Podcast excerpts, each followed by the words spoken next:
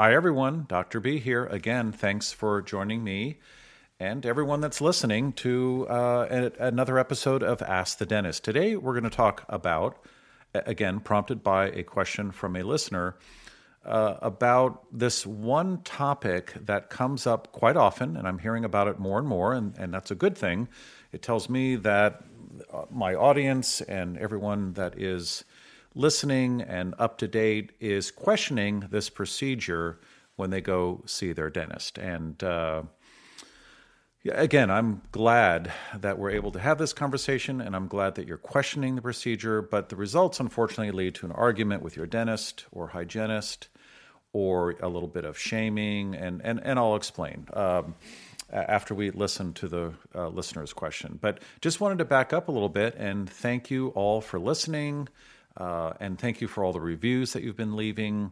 I hope you've been enjoying our video audio format that's also ending up on YouTube. These are longer segments, episodes, uh, and we're interviewing people that I absolutely find fascinating. Anyone from experts to uh, children eating and drinking. Uh, as as infants to inventors for these products, we're also uh, talking with myofunctional therapists, and a, a, lot of it to me is fascinating because these experts aren't mainstream. You wouldn't maybe know about them, perhaps, unless you were listening here, of course, or digging deep online, or had some very specific issues, and your dentist was well informed, i.e., a functionally minded dentist that was always looking for root cause issues and had access or knew to to reach out or refer you to these experts. So I hope you've been enjoying that format. I, am not going to be able to do it each time, but um, I'm going to go back and forth between the sh- the shorter format answering listeners' questions because I still think that's very important, but also these longer formats where we're actually interviewing uh, someone of great interest as it relates to oral health. Um, I'm having fun with that because these people are just fascinating. Uh, for example, uh, and I think this episode is up, we just spoke to uh, and interviewed Dr. Organic Mommy, and we talked about she's a PhD uh, psychologist, specializes in pediatric uh, issues, and we talked about how to motivate your children to brush, for example, to brush their teeth. This is a big issue. I had the same issue with my three daughters, uh, and a lot of parents are asking about this and want to know more. So, stuff like that. Hope hope that is of use to you. Um, and just to let you know, upcoming guests, uh, James Nestor, one of my favorite writers. Uh, uh, we'll be talking to him again. We did do an interview very early on before he became this uh, big healthcare journalist celebrity. Um, and so it'll be good to check in with him again. We're probably going to talk about nitric oxide and breathing. Uh, always a fascinating conversation. Kate Rheaume-Bleue from Canada um, on uh, vitamin K2. She's one of the experts on vitamin K2. I think she's written a great book, which has been out for at least a decade, a must read book when it comes to oral health, remineralization, you know, teeth health, cavities, not getting them. And then we've got a few other exciting things coming up. Uh, we'll probably talk to Patrick McKeown again about breathing. And these are all things that are related to functional dentistry. And, and, and again, I find them fascinating. I know you do as well. And we're going to try and unpack a lot of good information for you. Again, anything. Uh, relating to what I just said, if you have any questions for these guests, please reach out to me. Uh, again, at mark at askthedentist.com. Anyway, let's get right to this question. Uh, in- interesting topic. And, you know, I didn't hear this uh, question very often, maybe five, six, seven years ago, barely at all. Now I'm hearing it a lot. So something has changed, and we'll, we'll talk about that. Here is the question. Hi, Dr. B. I just went to a new dentist for the first time, hoping that I could meet with someone who would understand my concerns about fluoride. And they were basically just insistent that there's no concerns. How do I address that with a dentist who thinks they know better? Amber, I am so sorry this happened to you. This don't feel bad. This happens often, and as I said, it is happening more and more these days, and, and I see that as a good thing because the public is better informed. And again, this is one of the reasons I have my platform, Ask the Dentist, and one of my pet peeves on this platform, having a voice, uh, is that fluoride is not good. It should not be in our water. It should not be in our toothpaste. It sh- certainly should not be offered in any products uh, at the dentist. Uh, and we'll talk about what those products are, what to watch out for. Um, plenty of studies out there. Um, in the last decade, we have over 60, 65 studies from all over the world that pretty much all agree as to the effect on the uh, brain of a fetus, an infant, and a child. Um, uh, fluoride consumption. It, it crosses over the blood brain barrier. It, it literally goes from the mouth, not, not by ingestion, you can ingest it, and it can also get into the bloodstream that way, but just by having it in your mouth, whether it's the daily use of toothpaste or that one or uh, biannual uh, fluoride varnish or fluoride treatment that you get after your cleaning, which is quite a bit stronger uh, compared to the toothpaste or water concentration. That all goes to the brain.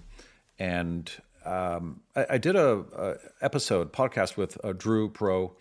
Great, great podcast. One of my favorites. At the time, I think it was called the Broken Brain podcast. Now it's the Dhru Purohit podcast, and we did a, a little uh, discussion on the toxicity and dangers of fluoride.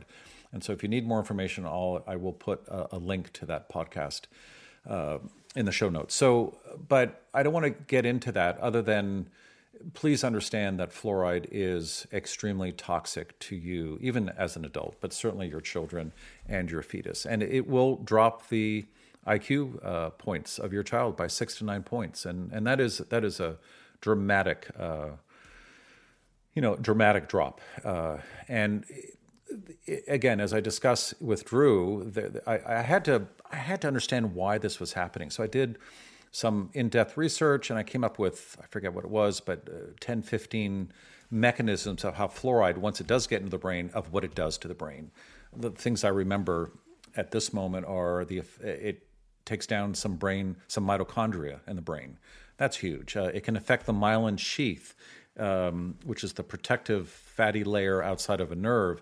It can disrupt that. I mean, it's just going through that list would make you understand and also understanding that fluoride does get into the brain within five ten minutes of a fluoride treatment, it would make it very clear to you that this is not a good substance to be playing around with. And then to go see a professional who has spent three to four years in dental school and to tell you that there's that there's no worry. You should be relaxed and not worry. Leave it to us. We're the professionals. Don't question the professionals. So, so and most dentists and hygienists will shame you. I get shamed as a professional for making these recommendations. But here's the problem. There's a there's a big time gap, kind of this uh, temporal distortion between what the professional curriculum teaches and, and sees as valid, as being valid in treatment, and, and the academic dogma, uh, I sometimes refer to as, or and compared to the current research. And, and that time distortion, temporal, whatever you want to call it, uh,